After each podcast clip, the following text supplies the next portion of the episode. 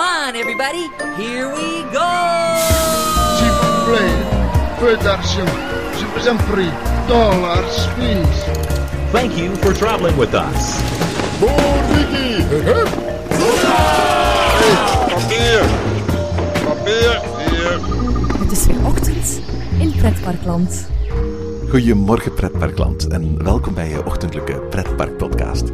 Mijn naam is Erwin Taats en vandaag spreek ik met auteur, oud-imagineer en Universal Creative Designer Jason Sorrell.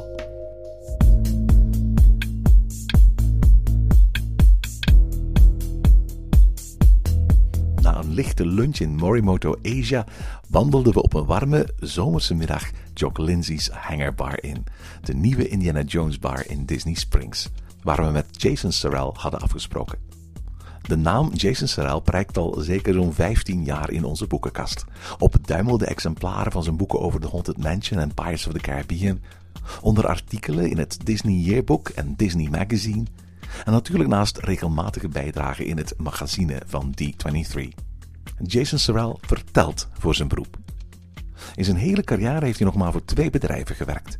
Eerst voor Disney, dan voor Universal, dan weer voor Disney en sinds 2014 weer voor Universal, waar hij onder meer meewerkte aan de afgelopen zomer geopende King Kong attractie en aan de attractie die er volgend jaar opengaat, de vliegsimulator Race Through New York, die Jimmy Fallon in de hoofdrol heeft. Wie aan themaparkontwerp doet, denkt vaak meteen aan concept arts in Photoshop en Illustrator en prachtige sfeerscheppende aquarellen. Maar een net zo belangrijk aspect van themepark design is het verhaalmatige.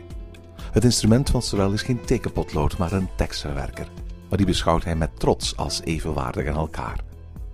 En terwijl bij ons vaak prachtig ontworpen attracties doen tandenknarsen door krakkemikkige vertellerijen, is het een onderschat ambacht waarmee hij het intussen al heeft geschopt tot hoofd van het nieuwe Universal Studios Beijing-project. Wat het grootste Universal Park ooit moet zijn als het in 2020 opengaat. Nadat Sorrell ons een rondleiding gaf door de hangarbar en op tientallen verwijzingen naar de vier Indiana Jones films wees, vertelde hij ons hoe zijn verhaal in de themeparkbranche ooit begon. Over showwriting en storytellen, over zijn boeken en artikelen en natuurlijk over zijn en onze twee favorieten, Pirates of the Caribbean en The Haunted Mansion. Good morning, Jason. Good morning, Erwin. Jason, I'm here uh, speaking to someone who's actually part of this mighty industry, this mighty entertainment industry here in Orlando. Are you a fan? Absolutely, and uh, honestly, I think the some of the best theme park designers are fans because I, I truly believe that in order to create this sort of experience, you have to be a fan of it yourself. And obviously, I grew up coming to Disney theme parks, Universal theme parks, and uh, it, you know it's in my blood. I, I, love film and television and the entire entertainment industry, and I think uh, that's a huge asset for anybody that actually works in this industry. You want to be a fan of the product and the experiences that you create. You grew up in uh, Cleveland, in uh, Ohio. A person who grew up in uh, Cleveland, I think, would become like a, a major coaster fan. Absolutely. I was about an hour and a half or two hours away from Cedar Point, so I grew up with Cedar Point as kind of our hometown uh, amusement park. So, yes, a major coaster fan. And then being on the East Coast, I grew up primarily with annual trips to Walt Disney World. I actually didn't discover Disneyland and Universal Studios Hollywood until I was 14, uh, but definitely uh, grew up coming to Walt Disney World every year. What makes Walt Disney World so special for you? Well, I think the reason Walt Disney World is so special and unique, uh, not only in the industry, but for people and families in general, is because it really is unprecedented in its scope. Uh, we were talking a little bit earlier before the interview about how you know Walt and his team were able to amass this incredible amount of land kind of secretly and quietly back in the uh, the mid 1960s and uh, obviously over the decades Walt Disney World has grown to four theme parks to water parks you know uh, resort hotels this uh, entertainment complex we're sitting in now uh, Disney Springs and it's it's just so incredible in its scope and its breadth that I don't think you'll ever see anything of this magnitude again. And I think that's what makes it kind of unparalleled, really, in in the world that we live in. We're here at the Hangar Bar in uh, Disney Springs, actually uh, a project that you worked on. Uh, it must be a real privilege to be able to be inside an attraction, or in this case, a bar that you created together with other Imagineers. Yeah, Jock Lindsay's Hangar Bar was actually one of the last projects I worked on uh, before I left Walt Disney Imagineering for Universal Creative. And uh, being a lifelong George Lucas and Steven Spielberg disciple and a hardcore Indiana Jones fan, it was an absolute pleasure and privilege to be able to take that world and bring it to life for people uh, in in just the kind of uh, bar that Indy himself might have hung out in. And uh, I, I, get a huge kick out of coming here with my family and my friends. And uh, you you never get tired of seeing your work come to life for people and seeing people enjoy it. But the great thing about uh, Jock Lindsay's Hangar Bar is this is precisely the place that I would seek out myself to hang out in and have a good time in. So that that's what makes it such a dream come true in many ways. What did you exactly do in this project? Well, it's interesting because we were in the process of transforming downtown Disney into what would eventually become Disney Springs. And uh, this was one of the ideas that came up. We were working on a number of different uh, bar concepts for this particular location. And it was actually Tom Staggs himself, the chairman of Walt Disney Parks and Resorts at the time, who came up with the idea for Jocks. You know, we had we had gone through a, a number of different ideas. It was originally going to be Trader Sam's before they decided to move it to the Polynesian. Uh, and then there was a long period of time where we were uh, building a concept around an original character. And it was really during that pitch to Tom Staggs uh, with this original character as the basis that he said, yeah, I don't know if that new character is really going to resonate with people. And then he kind of sat back in his chair, and, and then all of a sudden he said, uh, "What about that pilot that always flew Indiana Jones around?" And you know, being a huge fan myself, I was completely dumbfounded that that would come up, and I went. Jock? And he goes, Yeah, Jock, that guy, the guy with the snake in the plane. And I go, Jock Lindsay? He goes, Yeah, yeah, let's do that. And I jokingly tell people my first reaction was, now, if I had brought that up, you would have thrown me right out of the room. But since it was your idea, oh, it's perfectly okay. And everybody laughed. And, uh, and that's really how Jock Lindsay's Hangar Bar came about. It popped out of Tom Staggs' head during a pitch. And, uh, you know, a few years later, here we are the themed entertainment industry isn't very well known for its subtlety, but the, the details and especially the references to Indiana Jones are really subtle here. Why is that? Well, I think it's because you have to come up with something, whether it's a bar like this or an attraction or a live show or a, a resort hotel or restaurant, it doesn't matter. You have to create an experience that's going to be accept, uh, accessible to the general audience. But to me, the, the storytelling is in the details, and that's something that Walt Disney himself instilled in his designers, his Imagineers, and as a result, instilled in this industry. So for me, uh, as a fan especially, I try to design experiences that work on a number of levels. They, they obviously work for a general audience who's not necessarily going to uh, be aware of the intricate story and character details that we put into these things, or, or Easter eggs as they're, they're commonly called. But I think the most effective experiences, and this goes all the way back to uh, classics like Pirates of the Caribbean and The Haunted Mansion, they work and they endure as they do because there is an abundance of detail. That's what brings our guests back year after year. And it doesn't matter if you're going to a Disney theme park or a Universal theme park, this industry has now reached a point where the very best designers uh, put that level of detail into their creations so that they do resonate with uh, the audience on any number of different levels. From the casual fan, from the family that's just looking to have fun, to the theme park aficionado or even theme park design student who's able to recognize and appreciate all of these intricate details that we try to weave into our experiences. Uh, there are about 30 people in the bar right now. I assume that probably 95% of them will probably have no idea that this is even an Indiana Jones bar. Why go that extra mile then? Honestly, I think the reason we go that extra mile is because, you know, Indiana Jones, the world of Indiana Jones is so rich in its characters, its environments, its storytelling. I mean, you look around this place and it looks and feels like an Indiana Jones environment. But for the average guest or the uh, the average person who's not going to be aware of that, it's just a really cool environment to hang out in. And you know, I was talking earlier about how things have to work on different levels. Uh, when I was sitting here waiting for uh, for you guys to arrive, uh, there was there were two couples that came in, and uh, one person actually said, "Oh, good, great, it's air conditioned." You know, so that that's the thing. It's like some people are literally just looking for a cool place to hang out, get away from the heat, and enjoy a drink or an appetizer, and then other people are going to seek out this environment, this place, because they love Indiana Jones and they want to be part of that world for a while. And I would definitely put myself in that category. Let's go back to the beginning. How did you end up at Imagineering?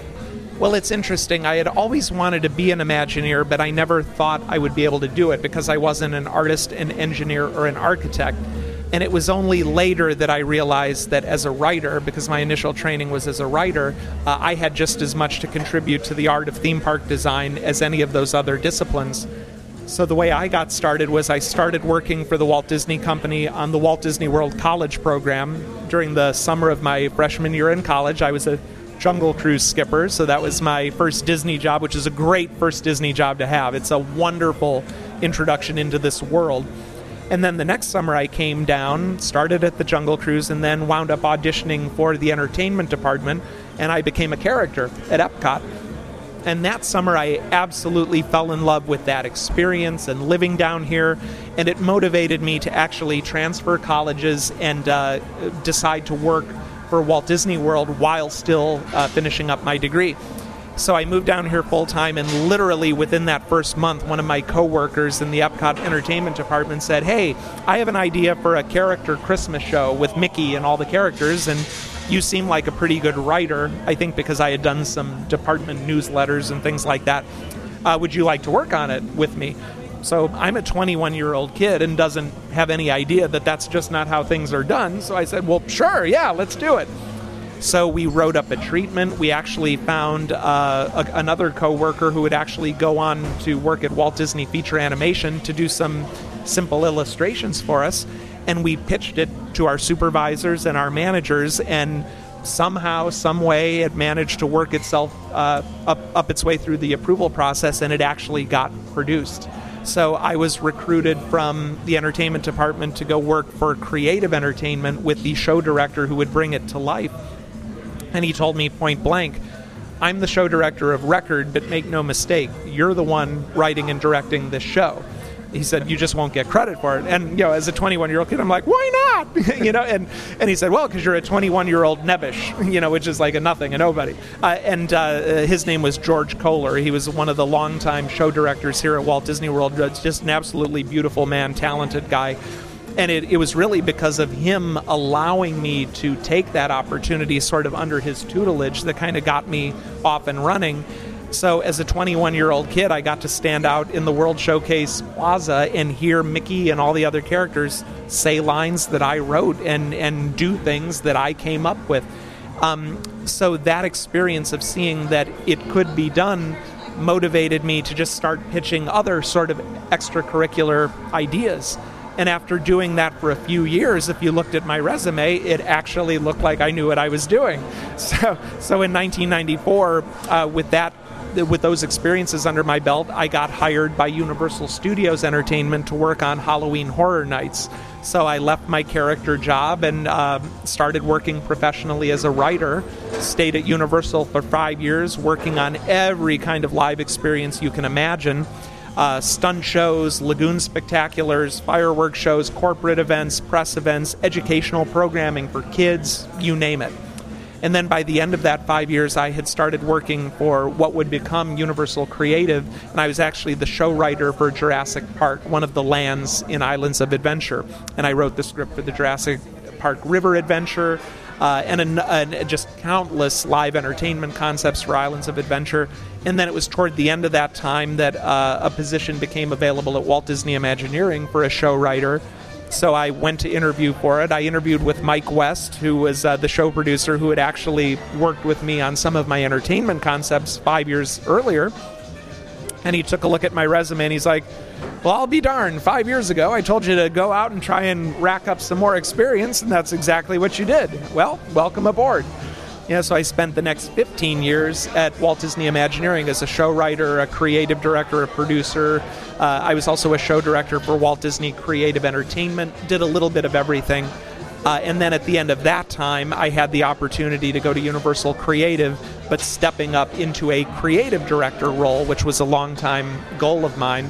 Uh, and that's really over the course of 20 some years how I got uh, to be uh, from a, going from a character performer to a creative director in theme park design. Uh, you said one of the first things that you did in a theme park was uh, the Jurassic Park land in uh, Islands of Adventure. Um, Jurassic Park is, of course, like most uh, attractions and, and, areas in uh, uh, Universal Studios, based on IP. That's not always true at uh, in Disney. Uh, Haunted Mansion, Pirates of the Caribbean originally were not IP-based uh, rides. How is it for a writer to have to use ex existing IP? Well, it's interesting because as a theme park designer, uh, it, it is a very different assignment adapting an IP versus coming up with an original concept. And I think we all derive a great deal of gratification from both. There's something obviously thrilling about working with an original IP, and uh, over the course of my career, I was able to contribute to two of the best examples of that Pirates of the Caribbean and The Haunted Mansion through enhancements that we made to those two uh, experiences. But for a fan of the entertainment industry, specifically film and television, for me, quite honestly, there is nothing more thrilling than to get to work with one of your favorite intellectual properties. And I have been blessed in that I've been able to work with Jurassic Park, Star Wars, Indiana Jones, Marvel Comics, uh, Marvel Studios uh, films so uh, there's nothing more thrilling than to be able to take stories and characters and worlds that you literally grew up loving over decades and getting to adapt them into three dimensional real world experiences for people. Uh, the, the, major difference, of course, is that um, uh, when you start when, uh, when you don't have an IP to start with, usually parks uh, don't create uh, rounded characters because to get a rounded character, uh, you need a lot of background information. Rounded characters are usually only found in attractions when they've been introduced in, in, in TV series or in movies uh, before that. Well, it's interesting because I, for that, I, I think I would point to Pirates of the Caribbean as the best example of how you have to approach original story and original characters if you don't have an established IP that you're working with, so if the audience is not coming in and saying, "Oh, that's Indiana Jones, that's Darth Vader, that's uh, yeah, that's Harry Potter," I know what that is. You have very little time to communicate who those characters are and what the situation is, what the story is. So you often have to resort to archetypes and and just uh, characters that the audience just intuitively knows through their lifelong exposure to literature, television, film, whatever it happens to be. Pirates of the Caribbean is a fine example of that because you have so little time to communicate what's going on in any given scene. You know, the boat is moving along at a certain speed. The uh, the figures and the scenes are playing out a specific distance from the boat, so you have very limited time in order to convey what's going on. And Pirates of the Caribbean is a great example because the way Marc Davis designed a lot of those vignettes, the way Blaine Gibson sculpted the expressions and positions of the characters, those are the things that collectively convey to the audience instantly what we as designers want them to understand and, and want to communicate. Um, and, but that is the challenge, especially if you're working with original material. You just don't have the time, so you have to employ all those tricks of the trade in order to get people to understand. And you know, that's one of the first lessons I learned, and it, it came about in a weird way. I was a 21 year old kid working as a character. I had just come off uh, set as Pluto, so I'm in my my the underclothes that we wear. I'm sweating to death and uh, of all people, John Hench happened to walk by. He just happened to be at Epcot uh, for whatever project he was working on, and of course, I went up to him, you know, like I, like he's one of the Beatles. I said, "Oh my goodness, Mr. Hench, you know, I'm Jason. I, I'm Pluto here, but you know, I'm, I'm finishing up school, and I want to be an Imagineer." And it's like, "Well, what do you do?" And I said, "Oh, well, I'm a writer." And instantly, he went into a lecture in the best possible way. He started poking me in the chest, and he said, "Well, I'll tell you one thing." If the audience ever doesn't understand something that you came up with, a story you told, it's not their fault. And he's poking me in the chest to, to emphasize these words. It's your fault. You didn't communicate. And I, I was just sitting there completely flabbergasted because it was not the experience that I expected to have. And yet it was one of one of the most important lessons I have learned in my time in this industry.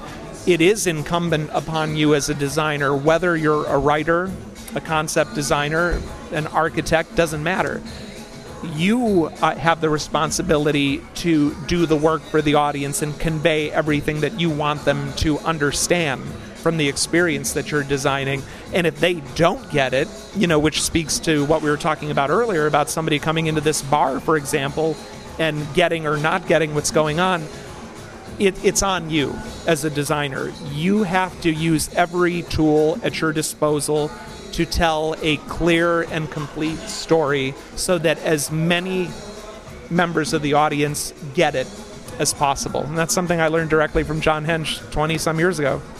How difficult is it when, when writing for a ride to avoid the archetypical and then something goes wrong scenario? Well, it's funny because that uh, that's definitely something we employ a lot at, at Universal Creative. Uh, something you know you you you go off on an experience and then as sort of the act one curtain something goes horribly wrong and you're off on your adventure uh, that doesn't always happen because sometimes you know with something uh, like it's a small world which is obviously a, a legendary wonderful themed entertainment experience uh, but I think that the notion of something going horribly wrong is, uh, is, is something that really derives from any great piece of storytelling, whether it's literature or specifically films. You know, because themed entertainment evolved from the film industry. Uh, drama, in general, storytelling in general, results from conflict. So something going horribly wrong provides the conflict in whatever situation we happen to put our audience in and that really enables us to tell more compelling and in many cases thrilling stories. You know obviously an indiana jones film wouldn't be all that exciting if everyone got along. There was no barriers between indy and the artifact he's seeking and the, the same principles hold true for, for themed entertainment design. You've been a writer for quite some time now. The audience has changed. I mean everything has become digital how does that influence your work? I mean, how does that new audience, that digital audience, change what you do? I would honestly call the cell phone, the smart device, the arch enemy of the themed entertainment designer, but you make a great point. Um, it has become such an indelible part of human life at this point that you, you kind of have no choice but to try to account for it. A lot of us, I think, even to this day, very stubbornly insist on trying to create an experience that's so compelling that you get people to you know put the phone away and, and enjoy the the actual experience they're having with their family. You know, I mean, ideally, we want you to enjoy what we do as a unit, whether it's a, a, family or a group of friends. We don't want you to further insulate yourself, you know, by, by looking at your phone. That said, uh, it has become yet another storytelling device for us, and it doesn't happen all the time, but in in many of the uh, projects that I'm involved with now, we almost have to think about how to make it an interactive experience because to me, the cell phone is kind of the uh, main symptom. Oh, I shouldn't say symptom, but the, the main sign of what the audience expects today. It's no longer good enough to have a presentational uh, passive experience. The audience today expects to be part of the experience. They want to play a role. They don't want to just sit back and have a story unfold before them. They want to play an active role in that story. They want to be the hero of their own story. So, in that way, we have to come up with way, ways to make our uh, experiences, and these are two buzzwords that are starting to get overused, uh, but we try to make our experiences more immersive and interactive in order to make feel uh, make people feel like participants rather than observers. Of course, also on a technical level, uh, rides have changed since Walt Disney created Haunted Mansion and uh, uh, Pirates of the Caribbean. Attractions now have become movable movie theaters almost.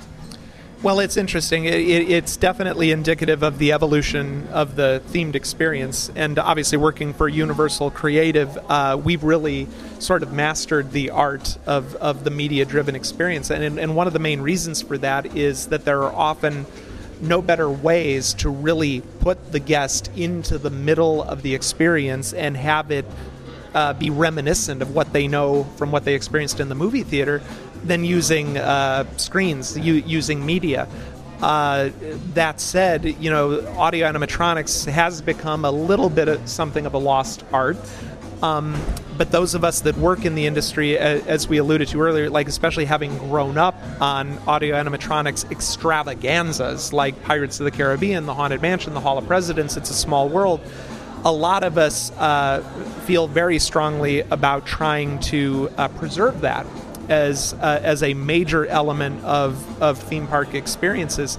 So I think as we move into the future, it, it's kind of like the way filmmakers approach visual effects in, in film. You want to use the right tool to tell the right story, and you never want to use technology for its own sake. It needs to be in service of the story, in service of the experience.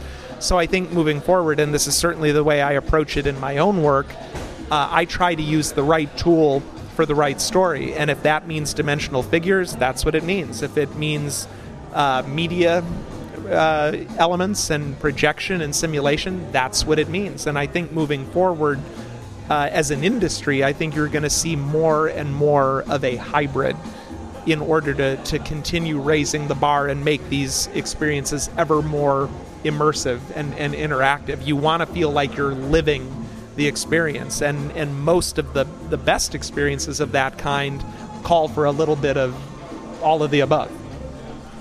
Let's go back and talk a little bit about um, two uh, projects that you contributed to at uh, Disney, being uh, Haunted Mansion and uh, Pirates. Uh, both got upgrades. Let's maybe talk about Pirates first. You were um, a part of the team responsible for uh, bringing Pirates of the Caribbean back to the 21st century. Well, the interesting thing about uh, the enhancements that have been made to Pirates of the Caribbean ever since uh, I think 2006, uh, 2006, 2007, we found ourselves in a position where a great percentage of the audience identified with Pirates of the Caribbean first and foremost as a film, which was something new for Disney. I mean, for a couple decades, uh, more than that. Whenever, whenever you said Pirates of the Caribbean, people immediately thought of the theme park attraction. But nowadays, if you see say Pirates of the Caribbean, people think of Captain Jack Sparrow and Barbossa and the film franchise. So the challenge was to make additions, enhancements to the attraction that would pay off both of those things. So that for younger people who were coming in ready for a Pirates of the Caribbean experience, it delivered on the expectations that they had. They expected to see Captain Jack Sparrow and elements from the film franchise. And at the same time, you're talking about one of the crown jewels of Walt Disney Imagineering. So you have to be very careful about how you approach any kind of change to that experience. And uh, I think the genius of the enhancements that, that have been made to Pirates of the Caribbean, and this goes back to, uh, you know, Tom Fitzgerald was our creative leader at the time, Kathy Rogers was our show producer. Uh, they felt very strongly that the key to that balance was making additions as opposed to changes. So the only real change that was made was taking the captain of the Wicked Wench and swapping him out for Hector Barbossa, but everything else was more of an addition to what you already knew and loved. And uh, to their credit, that approach proved to be the key to a successful enhancement because we didn't alienate the audience that had known and loved this attraction for decades, ourselves included and yet we brought just enough of the film franchise into it to pay it off for this new generation. A major difference, of course, was that the original Pirates of the Caribbean was a very atmospheric ride, more like a showroom attraction. While with, with the addition of Jack Sparrow, you also introduced some kind of a story that was told in several scenes or over several scenes. The ironic thing about the enhancement to Pirates of the Caribbean is that it, it did accomplish exactly what you said. It, it imposed a bit more of a structured story than the attraction had had up to that point the notion that these competing forces were looking for the tre- for a treasure map that would lead them to this ultimate treasure and that was a story that, that plays out in I, I think roughly three beats that were added to the attraction. You know, the the bombardment, where it's clear that they're looking for Captain Jack, and in turn the map to this treasure. Uh, and then, of, of course, uh, adjacent to the uh, dunking of the mayor, you see Captain Jack kind of in disguise, you know, scoping out the situation. And then uh, you see him in the uh, pooped pirate scene popping out of the barrel behind him with the uh, uh, looking down on the poop pirate with the map. What that immediately conveys to the audience is that Jack has found the map and knowing Captain Jack, he's going to get it. And then at the very end of the ride, you see him in kind of the treasure cache enjoying the spoils of, of this victory. And that's really how that story plays out. And it, it I think it enhanced rather than detracted from the story that was already there. I have two favorite rides in the world. One is called Fata Morgana. It's at Efteling, a theme park in the Netherlands. The other is the Haunted Mansion. Am I impolite if I say that I'm so happy that the Eddie Murphy movie tanked? Well, it, it's funny. Uh, I have a great deal of affection for the, the folks that made the Haunted Mansion movie, uh, starting with uh, the producer Don Hahn, who wound up becoming a major mentor figure for me and, and just uh, one of the all time greats in the entertainment industry in, in terms of storytelling. You know, he produced Beauty and the Beast and The Lion King, and he, he's just a legend. Um, but yeah, the, the film did not. Uh, did not do for the Haunted Mansion what the Pirates of the Caribbean film did for that attraction. Uh, and yet, as we were talking earlier, if you're a fan of, uh, of that attraction, there are still so many things to love in that movie. The production design by, by John Myhre is uh, impeccable. The costume design, the uh, the creature makeup effects from Rick Baker. There's a lot to love in that movie. Um, but it didn't quite take hold the way the Pirates of the Caribbean film did, you know, resulting in, in many more movies. The the next of which comes out next summer. Um, but I think a lot of us are kind of crossing our fingers, hoping that Guillermo del Toro's version of the Haunted Mansion eventually makes its way to the screen. I know it's still winding its way through development, but you won't find a bigger fan of the Haunted Mansion than Guillermo. Um, I talk to him on Twitter quite a bit, and I'm uh, in the process of uh, sending him an autographed copy of the latest version of, of my book. Just a, a, a big fan, uh, and uh, hopefully somebody with that kind of passion for the original source material will one day give us the signature Haunted Mansion film experience that I think we all dream of. Have you ever thought, fantasized about what changes you would have made to the Haunted Mansion if the uh, Eddie Murphy movie had been successful? It's funny uh, when I did my interview with Jennifer Tilly, who played Madame Leota uh, way back in 2002 or early 2003. One of the first things she said to me in that unmistakable voice of hers, she said, "Yeah, they told me that if this movie's a big hit, they're gonna replace Madame Leota with with my with my face and my voice." And I was on the phone. I almost had a heart attack, and I and, and I just said, um, "They told you that." uh, was was the person who said that named Marty? Because unless he was, I, I don't know. um, but obviously, because you know the the film didn't capture the public's imagination the way Pirates did, that wasn't something uh, you know we ever had to to deal with. Um, and you know, honestly, uh, I, am kind of thankful for that because just using Madame Leota as an example, there is no way you're going to top Leota Toombs as the face of Madame Leota and the immortal Eleanor Audley as the voice of Madame Leota. So uh, thankfully, uh, even many years later, we still get to enjoy, the original experience. I worked on the enhancement back in 2007 when we added audio to the uh, interactive audio to the stretch room. Uh, we enhanced the, the portrait corridor scene uh, and then the um, the corridor of doors with the wallpaper and then the stair the endless staircase.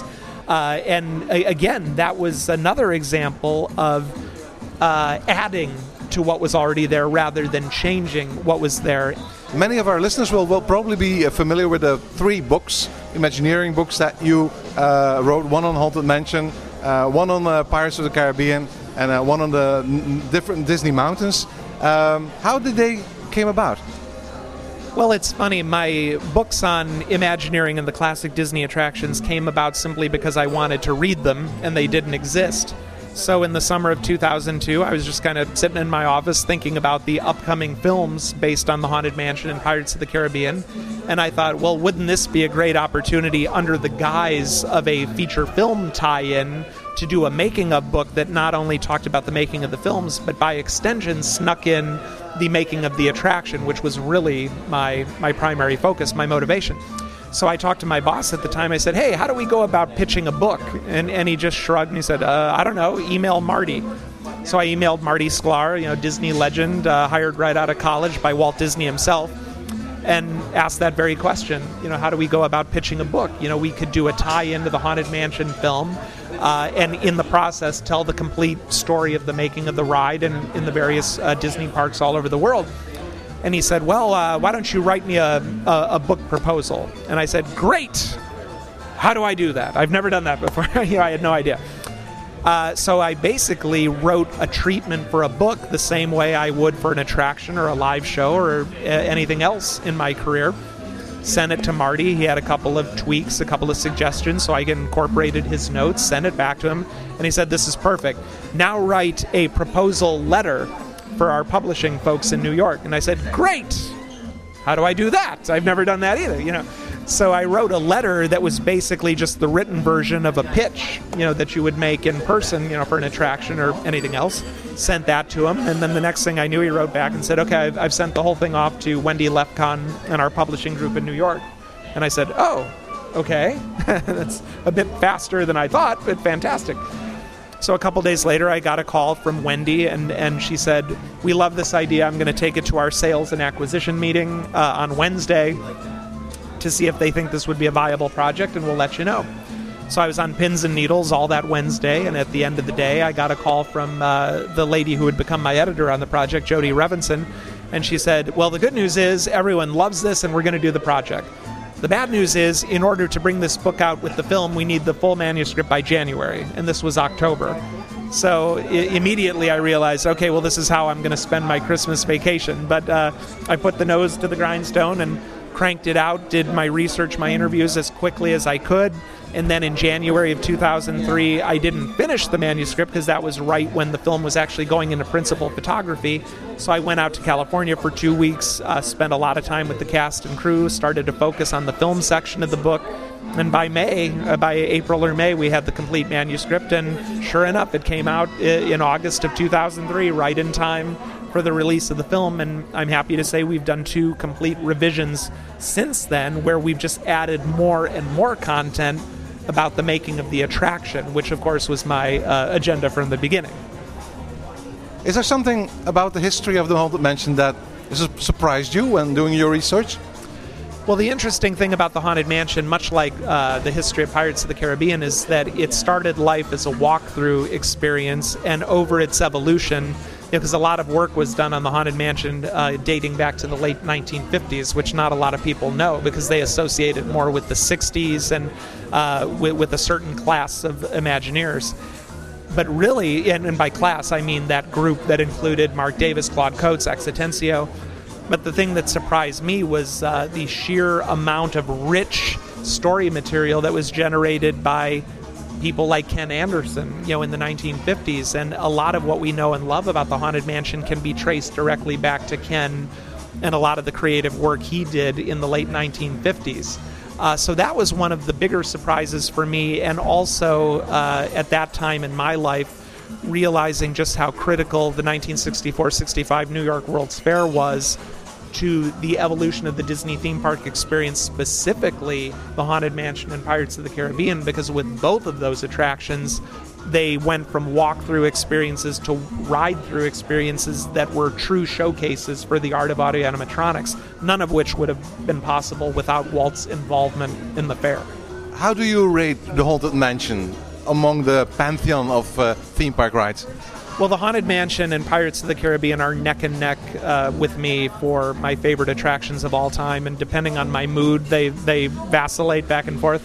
But if I had to pick one, I think it would have to be the Haunted Mansion, just because I've been a lifelong ghost story horror film fan. I just love that that genre and that style of storytelling. So for me, it it sits pretty comfortably in the number one spot.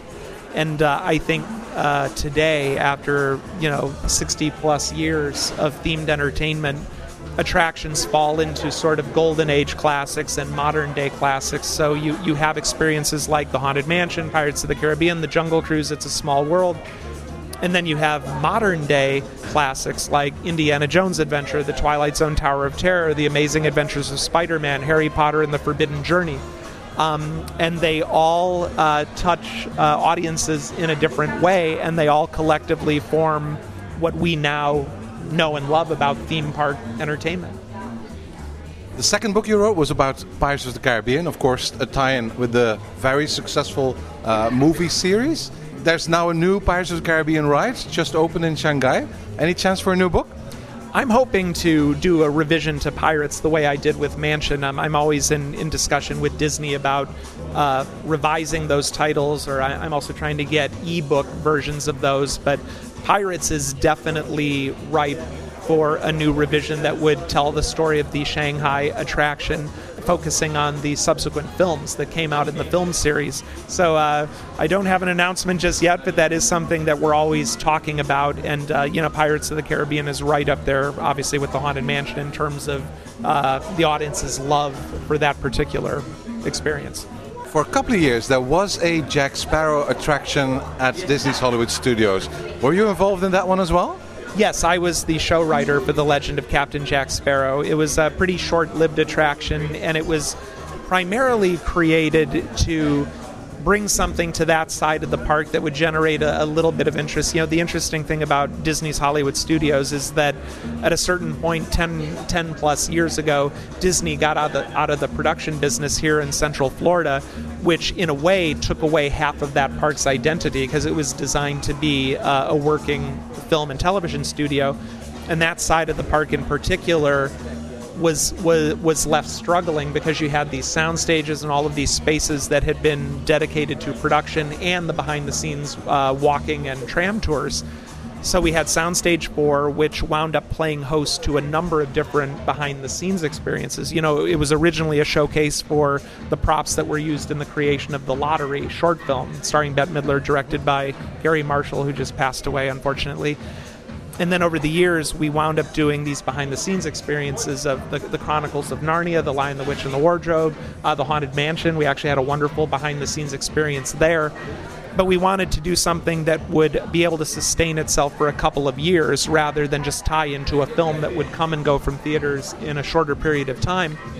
So we landed on the Pirates of the Caribbean franchise. And I think for us on the design team, it also became an opportunity to really use it as a laboratory for uh, projection mapping effects. And uh, it, it also became an opportunity to present to, to the audience a new performance uh, from Johnny Depp as Captain Jack Sparrow himself. So even though the attraction wound up being somewhat short lived because of the upcoming and ongoing transformation of that particular park, for me, it was actually one of the highlights of my career in that I got to write for and direct Johnny Depp as Captain Jack Sparrow. And to this day, it's one of the high points of my career being on a soundstage, collaborating with him on what Jack would do, what Jack would say.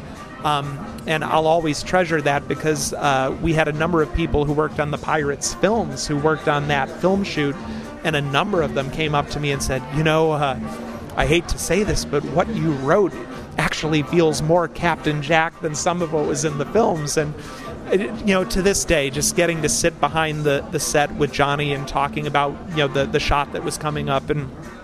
He would look at me and say, "Well, what do you think I should say here?" And I'm like, "Oh, well, what if you did this? What if you said that?" And there was at one point where he said, "Oh, yes, yes, that's that's that's wonderful. I'll do that." And I just thought, "Oh my gosh, I'm sitting here, you know, this kid from Cleveland, Ohio, collaborating with one of the biggest movie stars on the planet and one of the finest actors of his generation. And he's actually taking seriously what I have to say and doing some of those things. And, you know, in that moment, he just proved to be such a real, genuine person and not unlike any other actor I've worked with in my career where, where they're just looking to give the best performance possible and looking to collaborate with the rest of the creative team. He was an absolute, absolute joy and uh, that was one of the highlights of my career, getting to watch a master at work. The third book you wrote was one uh, about the Disney Mountains, which was, of course, something completely different because there were no movie tie ins, at least uh, direct movie tie ins to those movies. Absolutely. The Disney Mountains book came about because there were a number of stories that I was passionate to tell the story of the Matterhorn, the story of Big Thunder Mountain, the story of Splash Mountain, but we didn't feel that those attractions would necessarily warrant a full length book on their own. And because by that point Disney had a catalog of thrill rides that that were based on some sort of mountain theme, they did package nicely as a book about the Disney mountains in general, and that's really how it came about. Um, of course, as I did my interviews and my research, it turned out that most of those attractions could indeed support a feature length, you know, a full length book uh, on their own. So uh, to this day, it, it, it, I, I, regret a little bit that I wrote something like three times more material than what showed up in the finished book because those stories turned out to be so rich. But I do think that that book serves as a nice, uh, you know, overview of, of those attractions and what it took to, to bring them to life. I just, as always, wish we could have done so much more. You've told us that uh, one of your uh, dreams is, is, is, writing a fourth book uh, about the many Lucasfilm attractions that Disney has. Yeah, that was uh, that's kind of that's definitely a passion project of mine, and obviously with all of the work that's being done in the world of Star Wars and even even Indiana Jones nowadays. I mean, we're sitting in an Indiana Jones bar. Uh, it is definitely a passion project of mine to tell the story of the Lucas attractions, and that's an ongoing dialogue that I continue to have with Disney about when something like that would be appropriate. Uh, obviously, we might want to time it to coincide with some of the new work that they're doing. So uh, I don't have an, an, announcement yet, but I would just say stay tuned because that's uh, it's definitely uh, on my radar, on their radar, and it's something I've always wanted to do, primarily because of my own lifelong love of Star Wars and Indiana Jones. You're now working for Universal Creative. Uh, we're here at Walt Disney World. What's the relationship between Disney and Universal from your point of view, working here in Florida on, on, on, projects from, from Universal, but of course seeing what Disney is doing? Well, it's interesting because I've I've worked for precisely two companies for my entire adult life: uh, the Walt Disney Company and NBC Universal. And uh, even though a lot of people, a lot of fans, the media, they like to play up the rivalry, um, I would definitely characterize it as a friendly rivalry. The uh, theme park design is, in the grand scheme of things, a very small world, no pun intended, a very small industry. And uh, we all know each other, we all respect each other. And I think it's one of those cases where uh, both companies feel that a rising tide lifts all ships. So no one is ever rooting for the other company to fail because a success uh, for either one of us is really a success for all of us, a success for Orlando, and a success for uh, themed entertainment industry. Uh, so I found that that is is very much the case. We're very mutually supportive. Um, so at, at, at worst, it's a, a friendly rivalry. From a visitor's perspective, of course, it, it, it, it, seems like the last couple of years, Universal has been the one that has upped the game a lot. Universal Creative has definitely entered a bold new era in theme park design, and uh, I'm stating the obvious here, but that began with the Wizarding World of Harry Potter back in 2010. Certainly continued with the Wizarding World of Harry Potter Diagon Alley in 2014 but I would say that the future for Universal Creative and Universal Parks and Resorts has never been brighter, and that is directly attributable to our acquisition by Comcast. Our corporate leaders could not be more bullish on the theme park industry. They consider it a growth industry. They feel that there is much more to be done, many more experiences to be created. And uh, I can tell you, for being in this industry for almost 25 years now, nothing is more exciting or refreshing than that. To have an owner who is truly, truly passionate and excited about the work that, that we do. And, uh, and backs it up with uh, with capital and with uh, ambitious plans for, for their properties in the future, uh, and we could not be more excited about it. And in fact, I'm working on on one of the prime examples of that expansion and growth.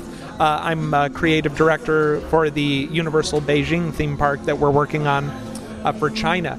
And uh, it, it's it's become literally the highlight of my career to get to work on a project of that scale, that scope, that vision. we should state for our listeners that actually uh, the uh, Universal Beijing Park is actually created here in Orlando. Yeah, absolutely. Universal Creative is based right here in Orlando, Florida. Uh, that was a move that was made back in 2001, I think primarily because our sort of flagship resort property, Universal Orlando, is here. uh, even though our heritage is very much in Los Angeles with Universal Studios Hollywood and the fabled Universal Studios Tram Tour, uh, which is still a highlight of that park and, and kind of a quintessential uh, theme park experience, if you will. But yeah, we're very much headquartered here in Florida, and all of our worldwide creative development uh, starts here, about 10 minutes from my house, so I couldn't be happier.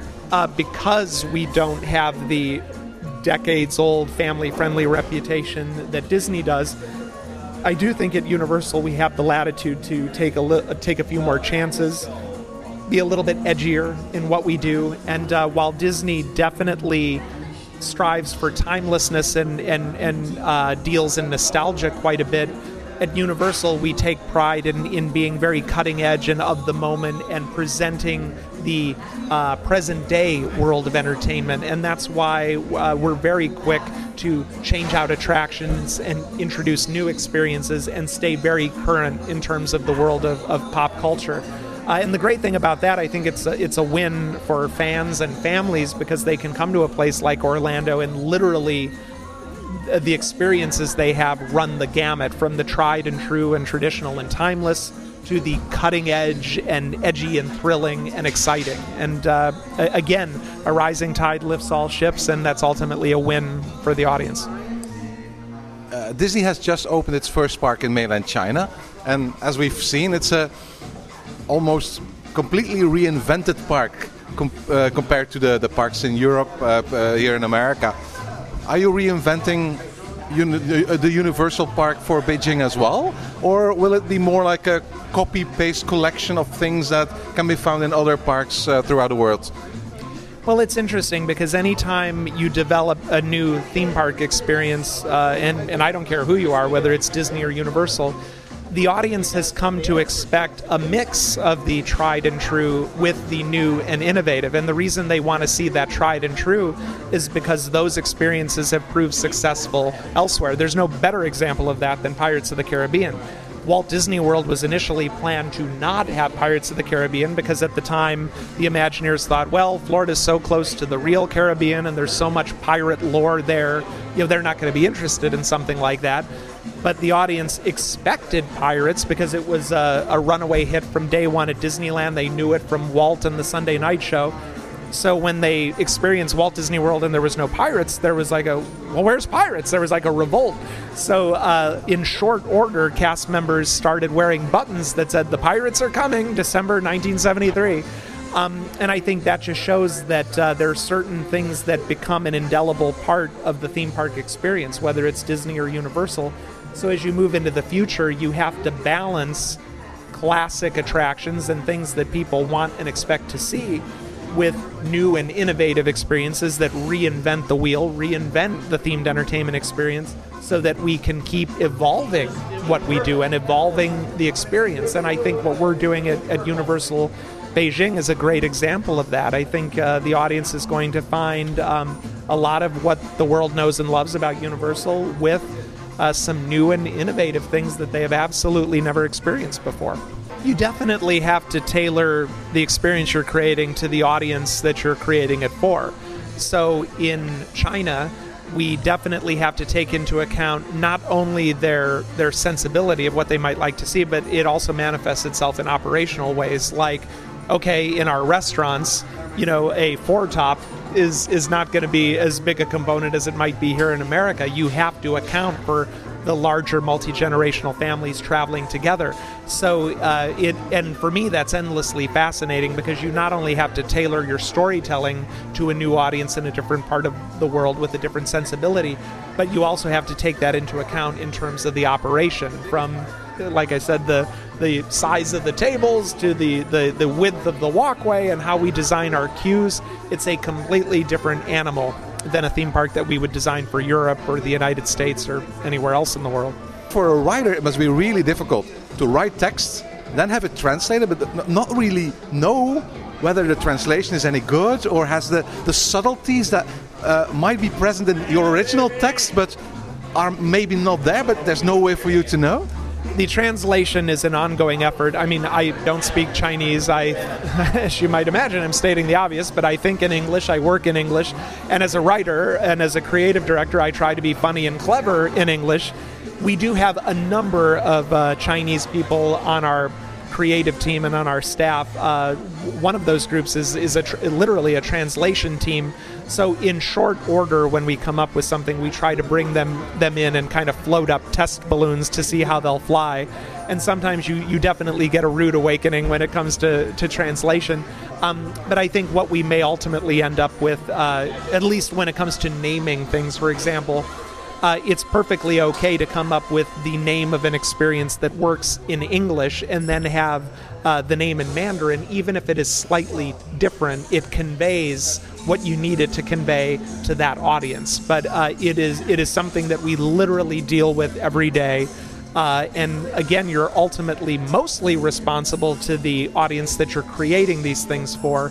Um, but again, you know, we I try to make all of these experiences work on on all levels at different layers and uh, and that's really how you have to approach it. But it, it's definitely uh, an ongoing challenge uh, but a fascinating one and uh, and definitely not an insurmountable one because I, I, my personal philosophy is that at the end of the day uh, we have more in common as as humans you know than we have differences as Americans Europeans Chinese Japanese so ultimately, the core experience, I think, does appeal to, to everybody. You just have to modulate certain things when it comes to the values of individual cultures and certainly the intricacies of language. But for the most part, people are people. Jason Surrell, thank you so much. Thank you for having me. It's a pleasure. En tot zover deze aflevering van Ochtend in Pretparkland. Heb je vragen of opmerkingen? Mail ons dan via ochtend.pretparkland.be. Meer informatie over onze podcast vind je terug op www.pretparkland.be en nieuwe afleveringen download je via onze website of via iTunes. Ochtend in Pretparkland is de pretparkpodcast voor vroege vogels. Bedankt voor het luisteren en maak er een fijne dag van.